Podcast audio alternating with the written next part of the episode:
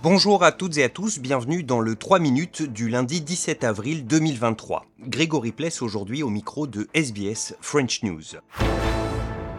On commence avec la ministre des Affaires étrangères, Penny Wong, qui s'est exprimée aujourd'hui devant le National Press Club. Elle a notamment répondu à des critiques émises ces derniers jours par l'ancien Premier ministre travailliste Paul Keating, qui reproche au gouvernement actuel son engagement dans le pacte AUKUS et plus largement son alignement sur la politique américaine face à la Chine.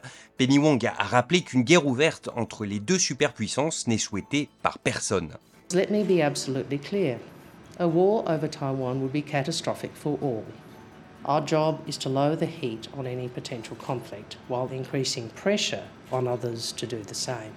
Déjà plus d'une centaine de morts au Soudan et des combats qui se poursuivent dans la capitale Khartoum entre l'armée régulière d'un côté et les forces paramilitaires. Un conflit qui n'est pas une surprise pour Asma Alamine, responsable d'un comité de résistance à Khartoum, qui rappelle à nos confrères de RFI que le partage du pouvoir entre ces deux forces depuis le coup d'État du 25 octobre 2021 était très précaire.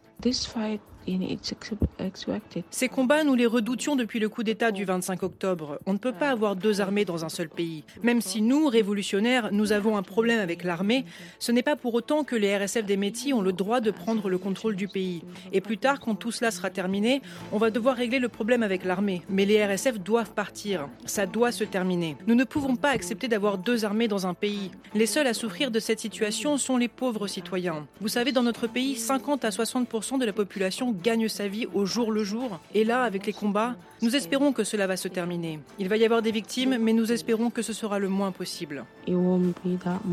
Enfin, en France, Emmanuel Macron doit prononcer une allocution télévisée ce soir à 20h, une prise de parole dont le président espère qu'elle clora le mouvement grogne provoqué par l'adoption de la réforme des retraites, validée en fin de semaine dernière par le Conseil constitutionnel et promulguée dans la foulée. Explication Valérie Gas pour RFI. Pas de temps mort après la décision du Conseil constitutionnel. Emmanuel Macron a promulgué la réforme des retraites immédiatement et dès ce soir, il entre en scène pour donner le ton de la suite. C'est lui qui a voulu la réforme, c'est lui qui a été la cible des critiques, c'est lui qui doit trouver la voie pour sortir de ce qui ressemble à une impasse politique et sociale car la contestation continue. La victoire juridique ne signifie pas une victoire politique. Cette prise de parole d'Emmanuel Macron était planifiée. Le président avait choisi de s'exprimer en deux temps, une interview au mois de mars et maintenant une allocution. Il a lancé la balle avant de servir, explique un ministre. Une métaphore tennistique pour expliquer que c'est maintenant qu'il doit marquer le point. Sa précédente intervention n'avait pas en effet réussi à calmer les esprits, au contraire. L'ordre du jour, Elisabeth Borne a commencé à l'annoncer samedi, accéléré et réformé pour ne pas sembler paralysé, mais aussi selon un cadre de la majorité donner des priorités pour avancer, travail, pouvoir d'achat, santé, des sujets du quotidien des Français.